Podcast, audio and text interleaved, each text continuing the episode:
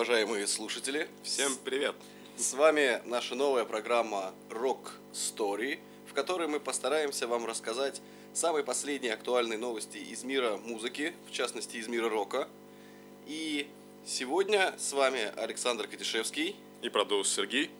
И мы вам расскажем в следующих рубриках про новый альбом Металлики, расскажем вам немного об известных личностях, каких вы узнаете в середине Попозже. нашей программы, да. И немного интересных фактов из жизни винила, а именно как делаются виниловые пластинки. Итак, поехали. Поехали!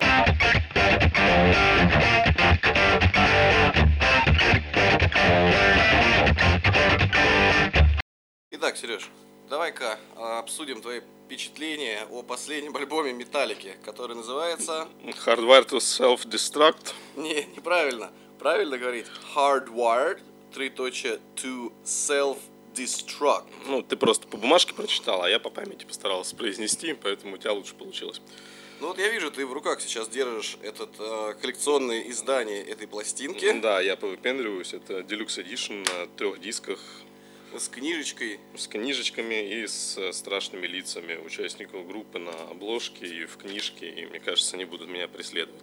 Ну, на самом деле, да, э, говоря об обложке, какая-то она у них выглядит э, слишком жутко, да. Я вижу то, что они взяли свои фотографии и, как неумелый пользователь фотошопа, просто попытались их слепить в какого-то демона. Какой-то монстр Франкенштейна получился. Ну, ладно.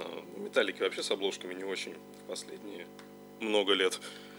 Поэтому бог с ним с обложкой. А вот что касается внутреннего содержания, ну, в двух словах, да, если сказать, мне все понравилось. Были, конечно, провисающие моменты, потому что два диска, не знаю, почему они решили разбить это на два диска, потому что по объему 77 минут.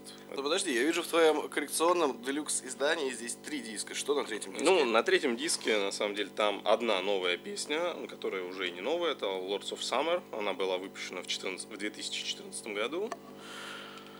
И, видимо, решили они не включать в основной трек-лист альбома и засунули на бонусы. Ну и плюс там каверы на Dio, на Deep Purple и концерт. Небольшой концерт. Не помню уже точно в каком городе. Ну, собственно, бонус-диск, если у вас его нет, вы ничего не теряете. Слушай, ну я на самом деле пытался послушать этот альбом, и, ну, здесь они попытались, видимо, вернуться к каким-то своим корням, да, когда они были очень молодые, и когда они играли просто мясо, совершенно отойдя от той лирики, к которой привыкли все за последние 10 лет, да, Enter Sandman, Unforgiven, а, Ну, в принципе, да. Джеймс Хэттл сказал, что я хотел смешать здесь Kill Em All и вот как раз черный альбом с Enter Сэдманами, Unforgiven и так далее. Ну, ну, не знаю. Баллады здесь нет, я так сразу скажу. Фирменной металликовской баллады здесь, увы, нет. То есть они попытались просто э, воссоздать вот этот вот дух металла, да, вспомнить, э, как это у них в названии указано металлика, и играть просто какую-то э, какой-то фарш. Ну, играть, да, то, что они, собственно, лучше всего и умеют играть. Потому что Dead Magnetic предыдущий тип был очень, очень сложным для слушателей.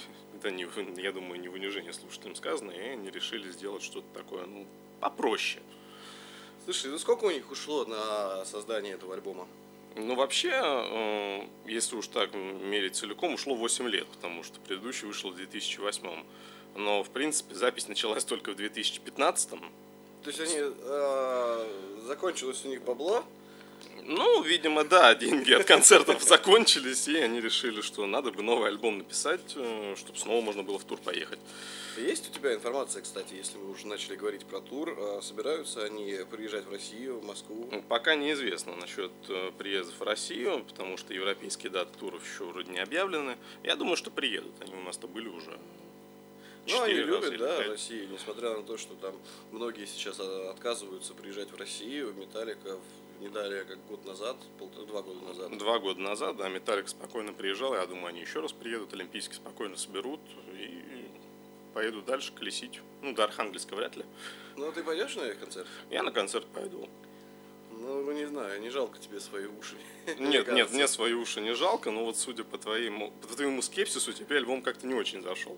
Ну, мне альбом тоже совершенно на самом деле не зашел. Я очень радовался, когда он вышел. Я его сразу же а, купил. Ну, не такую Deluxe Edition, конечно, как ты. Я просто взял а, известный а, музыкальный сервис, купил там этот альбом, прослушал его полностью от начала до конца и понял то, что я на самом деле привык к другой металлике.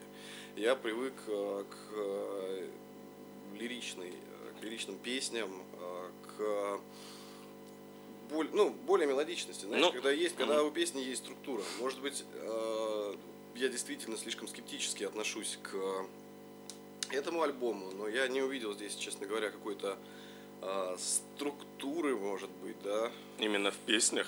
Не в альбоме, Мгм. не в песнях. Ну, может быть, я Ну, немножко тебе- глуповат, Ну, да? то есть тебе Until It Sleep подавай, да, с Until Unforgiven. Sleep, Unforgiven, да, Enter Sandman. Ну, Ну. такие вещи, которые вот прям, ну, заходят, когда ты слышишь четко, где Мгм, есть припев, где есть э, куплеты. А, ну, более такой... Ну, я думаю, позитивный. надо бы тебе еще раз его послушать. Ту же там Atlas Rise или э, вот моя любимая вообще э, Now That We Are Dead, we are dead. По-моему, это вообще хит. Ну, кстати, Atlas Rise мне понравился. Мне кажется, это единственная песня, которую я бы, наверное, действительно второй раз послушал. А как же вот самая первая Hardwired? Три минуты просто жесткого Рубилова. Ну, вот я говорю, я не очень люблю Рубилова. Я не такой ценитель Рубилова, может быть, как ты. А, как тебе предыдущий был? Там же тоже такое, ну, в принципе, достаточно жесткое мясо, ну, кроме э, The Day Never Comes.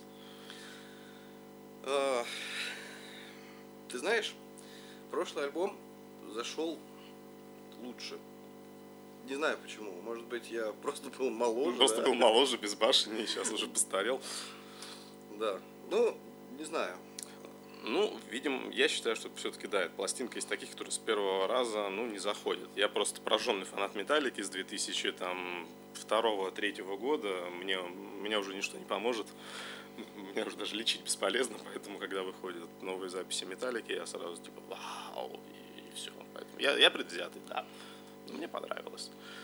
Ну, что могу еще сказать? Есть у тебя, может быть, какая-то подборочка интересных фактов про этот альбом, прежде чем мы закроем нашу рубрику? подборочки интересных фактов. Ну, с фактами сложнее. Я не могу что-то такое прям интересное про этот альбом рассказать. Что можно, что можно, что можно. Ну, здесь отметился в качестве автора бас-гитарист Роберт Трухи- Трухильо, по-моему, впервые. Ну да, обычно он играет просто. Ну Да, обычно он просто играет, здесь он есть в качестве авторов, на одной как минимум песне, может быть, еще, еще на одной, точно не помню. Здесь они сменили продюсера, ну, звук стал лучше, чем на Dead Magnetic, по крайней мере. Но это уже такое аудиофильство, на самом деле. Ну, основными авторами э, всех песен все-таки остаются Джеймс Хэтфилл и Ларс Улли. Ну, да, да, основной дви- движущий локомотив всей этой истории это вот эти два человека. Ну, смотри, альбом, как я понимаю, все-таки чарт это возглавил во многих странах мира, продается хорошо, денежки группе капают, поклонники довольны. Ну, я вижу, да. То есть, сейчас я смотрю подборку, где он занял первое место в чартах. Туда вошла Австралия. Естественно, австралийцы, мне кажется, очень любят такую, такую музыку, такой металл. На втором месте они в Великобритании. Мгм. На первом месте в Канаде. Ну, не буду, конечно, перечислять полностью. Ну, в общем- смотрю, зашел, зашел людям альбом. Ну, потому что долгие ожидания, все-таки 8 лет. А, касаемо интересных фактов, так верну, здесь есть одна песня под названием а, Murder One. Это на втором диске, предпоследний трек. Он, она посвящена Леми Килмистеру из Motorhead, который покинул нас в конце 2015 года. И они сняли очень интересный клип на эту песню, мультипликационный. Вот посмотреть рекомендую. Вообще на все песни с альбома были сняты клипы, но, по-моему, в большинстве своем они ужасны, их лучше не смотреть. Но на Murder One можно. Ну, еще можно на Man Unkind, если у вас все хорошо с чувством юмора. Тоже можно посмотреть. Вот. Ну, я смотрю тоже сейчас, проверяю подборочку фактов. А, У него три награды уже, да, как лучший метал-альбом 2016 года от а, Pop Matters. Rolling Stones включил его в двадцатку лучших метал-альбомов 2016 года. Ну, смотри, я думаю, что попытка этим альбомом угодить как бы и фанатам старой металлики, ну, которые там все, что было записано после Master of Puppets, ну или Injustice Fall считают э, фуфлом, да, и э, фанаты металлики, ну, в кавычках, новый, да, те, кто слушает Load, Reload, э, черный альбом, ну, всем угодить нельзя. А поэтому фанаты металлики старой, наверное, будут... Может, кто-то будет доволен, кто-то будет разочарован. И, конечно же, станет главный вопрос, ну, а если бы жил был Клифф, наверное, всего бы этого не было. И мы потихонечку переходим к нашей следующей рубрике, в которой мы вам расскажем про Клиффа Бертона. Клифф Бертон, да, личность легендарная для поклонников группы Металлика. И мы переходим к следующей рубрике.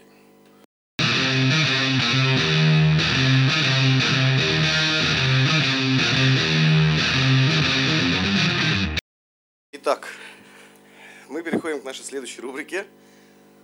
Известные личности, да, как мы ее назовем? Пилотный выпуск. Приходится на ходу все придумывать название рубрик. В любом случае, в этой рубрике мы расскажем про Клиффа Бертона. Давай, для тех, кто не понял с первого раза, повтори, кто это. Э, Клифф Бертон – это бас-гитарист группы Металлика. Официально считается первым, хотя на самом деле далеко не первый. Но он был участником э, группы в период записи первых трех альбомов.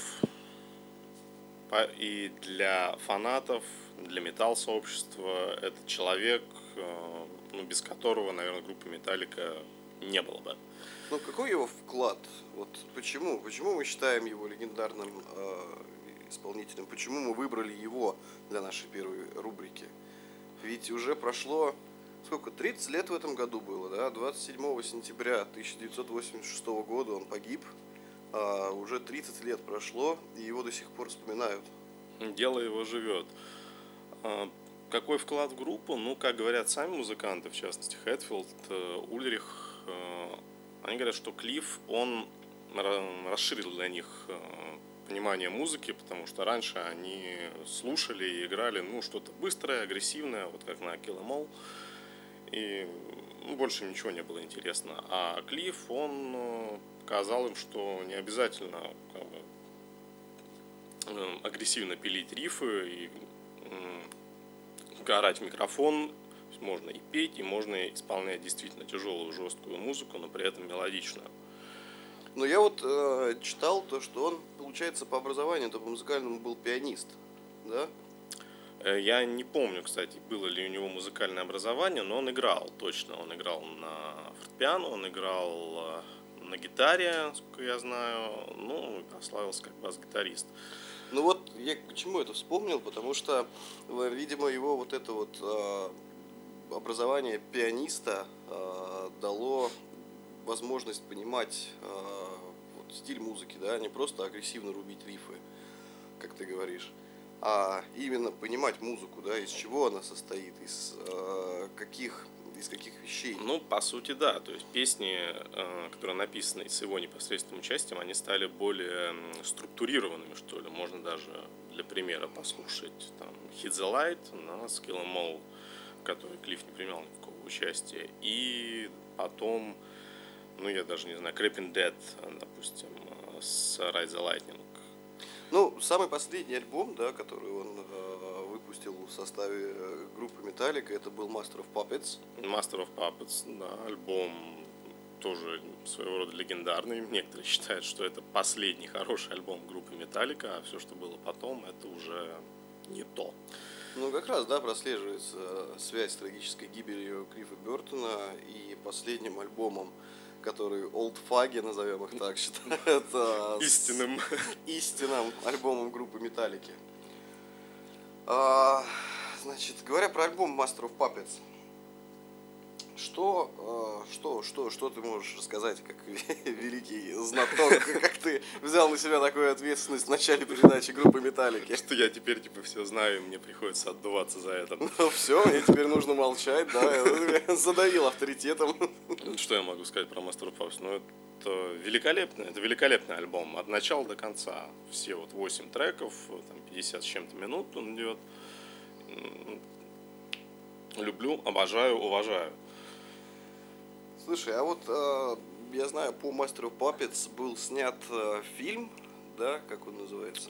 Э, ты имеешь в виду вот этот «Сквозь невозможное», который вышел в, в, в 2000, уже не помню, каком году. Ну да, впечатляющие там, э, очень впечатляющие концертные э, сцены, как они играют, особенно непосредственно трек Master of Puppets, когда они вокруг стоят на круглой сцене, Мгм. а, поднимаются периодически то кресты, а, то с потолка спускаются гробы. Ну, такое немножко, а, конечно, депрессивное аллюзия, Ну, да? да, несколько кри- криповатая такая история, играть среди крестов. Ну, аллюзия такая на обложку. И там а, есть врезки, получается, да, как вот, вот, получилось видео полуклип, полуконцертная запись, да, а, где вот этот вот парень бежит а, сквозь э, невозможное, Сквозь- я так понимаю, да, там вокруг все взрываются, люди дерутся, он там пытается что-то а, доставить. Ну, по сути, да, это такая смесь э, концертных съемок и съемок постановочных. То есть огромный клип мы получили на полтора часа. Ну, ладно, бог с ним, с фильмом, да, давай обратно вот к Master of Puppets. Тебе как самому этот альбом? Вот ты у нас не любишь старую металлику. Master of Puppets мне нравится, особенно непосредственно сам трек а, Master of Puppets. Он на самом деле просто потрясающий. А особенно меня впечатлил один момент. Я буду такой, знаешь, типа дурачка сегодня, который будет а, вспоминать всякие вещи не в тему, а ты будешь меня поправлять. Ну вот, я вспоминаю, а, фильм недавно вышел, «Игра на понижение», про про Ну, ипотечный кризис э, в Америке. так. И в главной роли там был Кристиан Бейл. Он играл такого типа интроверта, э, гения, который предсказал вот этот весь кризис. А, излечившийся американский психопат такой получился. Да. И он в одной из сцен фильма э, думает, запирается в своем кабинете и думает под Master of Puppets. Что могу сказать? Это единственный классный момент в фильме. Теперь ты думаешь так же, да? Ты закрываешься и думаешь под Master of Puppets. Именно благодаря этому треку. Вот. Ну, а я буду, наверное, не, не со всеми. Да, мой, мой любимый трек э, на альбоме, ну, наверное, это четвертый, это Welcome Home Sanitarium. Хотя они у меня так периодически меняются, но в последнее время Welcome Home. Ну и на втором месте для меня это Orion, инструментальная композиция. Там, правда, указаны авторами, по-моему, все. А, Но основную тему написал, конечно же, Клифф Бертон, о котором мы говорили. Ну, возвращаясь э, к Клиффу Бертону, да, хочется на самом деле немножко рассказать э, фактов о том, как именно он умер, потому что история, мне кажется, это интересная. А, дело в том, что он умер именно непосредственно во время их э, турне группы Металлики по Скандинавии, а, по-моему, да? В Европе, где-то в Европе, Мгм. ну, наверное, да, по Скандинавии. Я тебе доверюсь, ты умный. Вот. И как пишут там источники уважаемые, а, дело было так, что они боролись за места группы Металлики, группы Металлика в своем а, автобусе, кто где будет спать.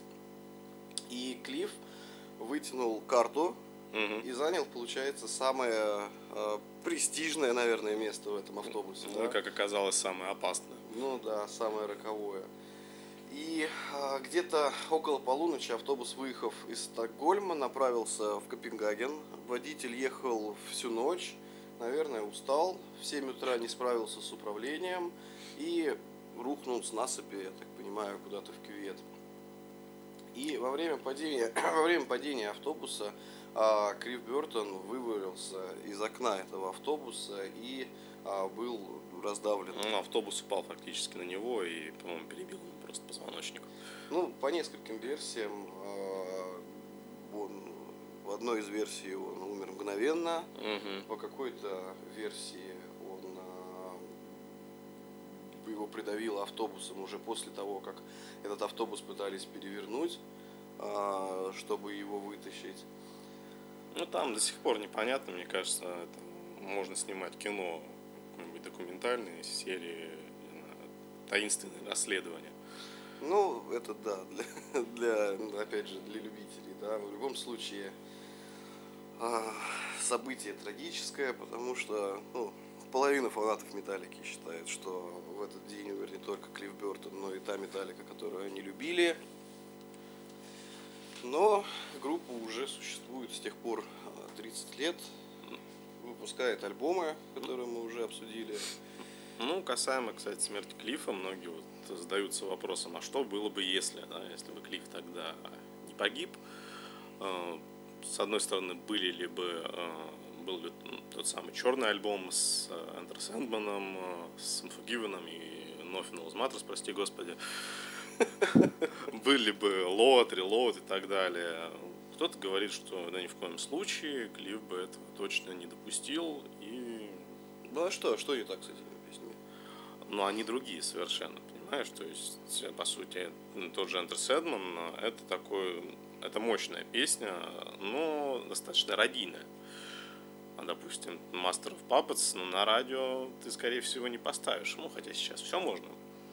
Ну, есть радиостанции, да, которые могут и 8-минутные да. треки включать. Как бы, пропала в песнях вот эта сложная структура. Ну, опять же, да, вспоминаю Master of Puppets. Сначала жесткая часть, потом вот это акустический, э, акустическая середина, такой переход, и потом снова жесткая часть. То есть композиция такая трехчастная, сложная.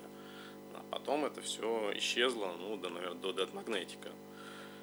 И то не факт, что надо от магнетики, но просто ребят взяли кучу рифов, напихали, напихали, напихали их, и получилось нечто большое и тяжело слушаемое. А вот с Клиффом все было бы по-другому, все было бы мелодично, красиво, выверено. Ну вот, а, все тот же уважаемый источник а, подсказывает мне, то, что Дон Да действительно был классическим пианистом, Клифф Бертон, и он использовал свои познания в музыкальной теории как раз при написании mm-hmm. песен, и он обучал музыкальной теории а, всех членов группы, потому что а, и Джеймс Хэтфилд отмечает, что Клифф оказал а, огромное влияние на металлику в целом. То есть, э, в моем понимании, та металлика, которая есть, и вместе с Клиффом, и после Клиффа, это все благодаря нему. Ну, согласен с тобой. Не факт, чтобы все было кардинально по-другому, если Клифф остался жив. Но это уже теории из категории конспирологии, да, если бы до Кабы. Я Металлику после Клиффа все равно люблю. И до Клиффа, и с Клиффом, и после Клиффа. Но для меня единственное, что меня смущает э, в культе личности Клиффа Бертона, это вот сам культ. Да, то есть вокруг него воздвигли, мне кажется, такой уже нерушимый храм. То есть трогать Клиффа нельзя. Ну, для тех, кто... Клиффа нельзя. Для тех, кому интересно, на самом деле, заинтересовала эта тема, в 1987 году а, Металлика выпустила документальный фильм под названием Cliff M. All, а, в которой они использовали видео-ретроспективу mm. пребывания Клиффа в группе. То есть, если наша тема а, обсужденная сегодня кого-то заинтересовала, вы хотите посмотреть на него, я очень рекомендую очень рекомендую к просмотру. Да, фильм. хороший фильм. Плюс еще в 2000 то ли 14 вот точно уже не помню, вышла книга, э, посвященная именно Клиффу Бертону. Ее легко можно найти в сети. Эту книгу, по-моему, даже в официальных сообществах группы Металлика. Вот, вот это вот интересно очень чтиво, интервью с его, ну, понятно, с ребятами из Металлики, с родителями Клифа, с друзьями Клифа, с родственниками Клифа, именно чтобы понять, какой это был человек, какой это был музыкант. Ну и напоследок, закрывая рубрику, да, можно э, зачитать несколько интересных фактов про Клиффа Бертона. А, то, что при росте 1 метр 88 сантиметров он был самым высоким а, членом группы. То есть, Даже выше Хэтфилда, хотя тот тоже здоровый. Ну, он на больших платформах ходит, да. И прическу повыше поднимает. Мне, мне кажется, ты сейчас просто сдал его. Вот. Любимая песня его, как мы уже обсудили, это Master of Puppets. Ну и любимая группа, как ни странно, это Black Sabbath. Mm, ну, я думаю, что он Гизера Батлера как бас-гитариста уважал. Итак, на этом я предлагаю заканчивать нашу рубрику «Известные личности рока» и приступить к заключающей рубрике, в которой мы вам расскажем, а, как делаются виниловые пластинки и за что мы их так любим.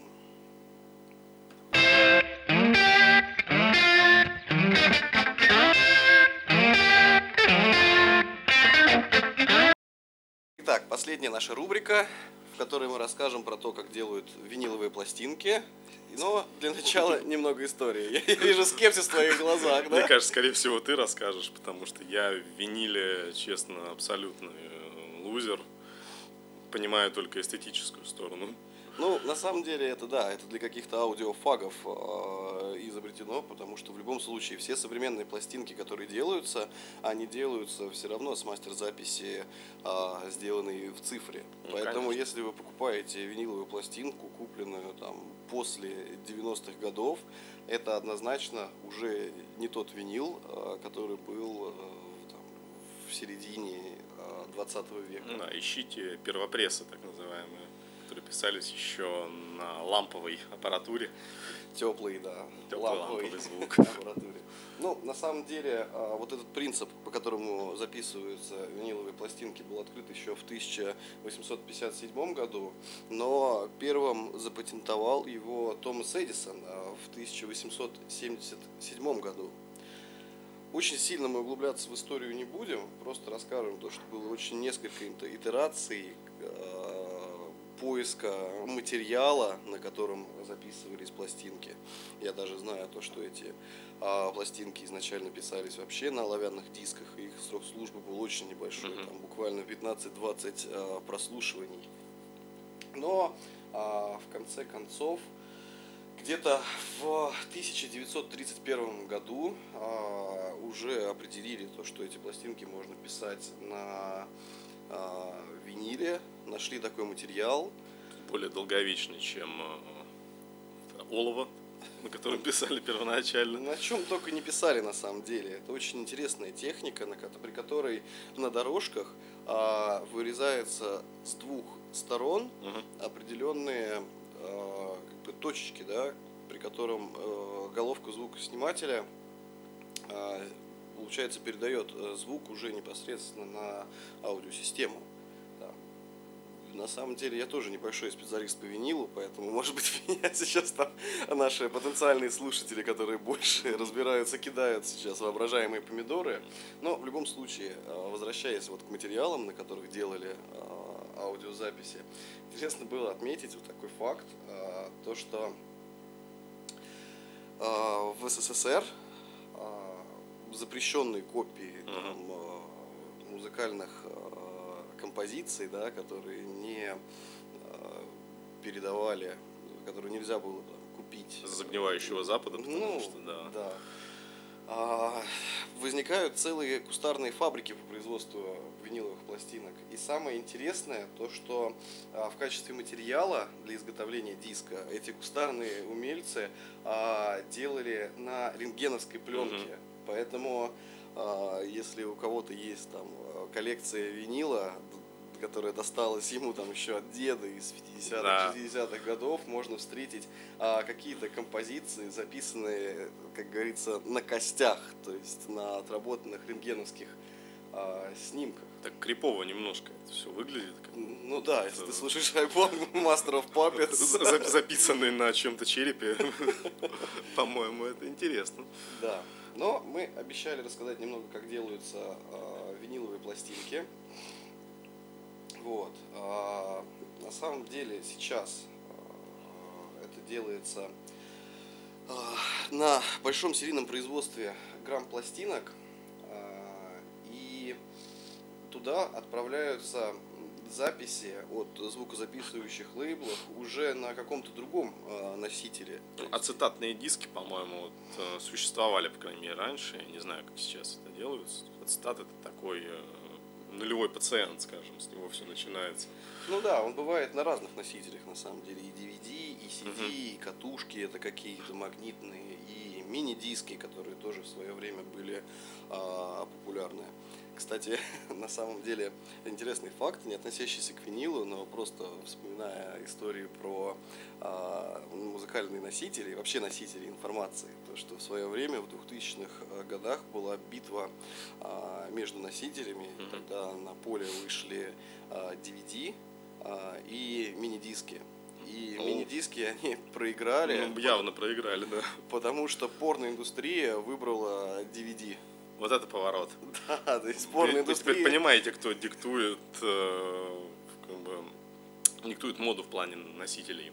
Ну, на самом деле, это такая индустрия, которая э, как локомотив может э, кого-то сбросить с обрыва, а кого-то поднять, как это Легко. было с носителями DVD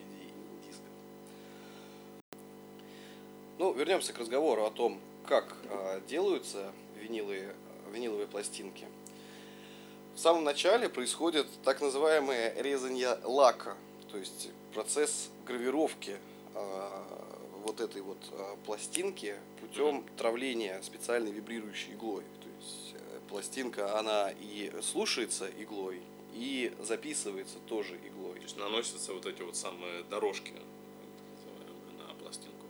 Ну да, после этого лак покрывают металлом и используют для приготовления штамповочных пластин. Нарезка винила это называется таким образом мастеринг.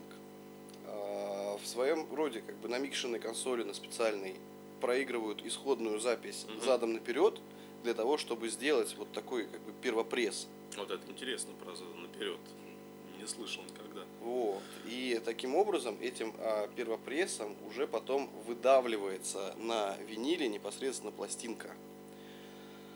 А, ну, на самом деле, чтобы не выглядеть бледно, да, это тут единственный интересный факт, который я хотел рассказать, то, что сначала готовится а, вот этот вот лаковый диск, Мгм. это форма, кото- на которой записана а, пластинка наоборот, которые потом уже выдавливаются Мгм, прессом на виниле другие пластинки. Собственно, это на самом деле все. Наш первый пилотный выпуск на сегодня закончен. Спасибо тем, кто дослушал нас до конца. В комментариях вы можете найти почтовый адрес, на который вы можете отправлять а, какие-то свои рекомендации, гневные письма и так далее. И с вами был Александр Катишевский. И Продоус Сергей. Спасибо, что дослушали до конца. Всем пока. Всем пока, мы вернемся.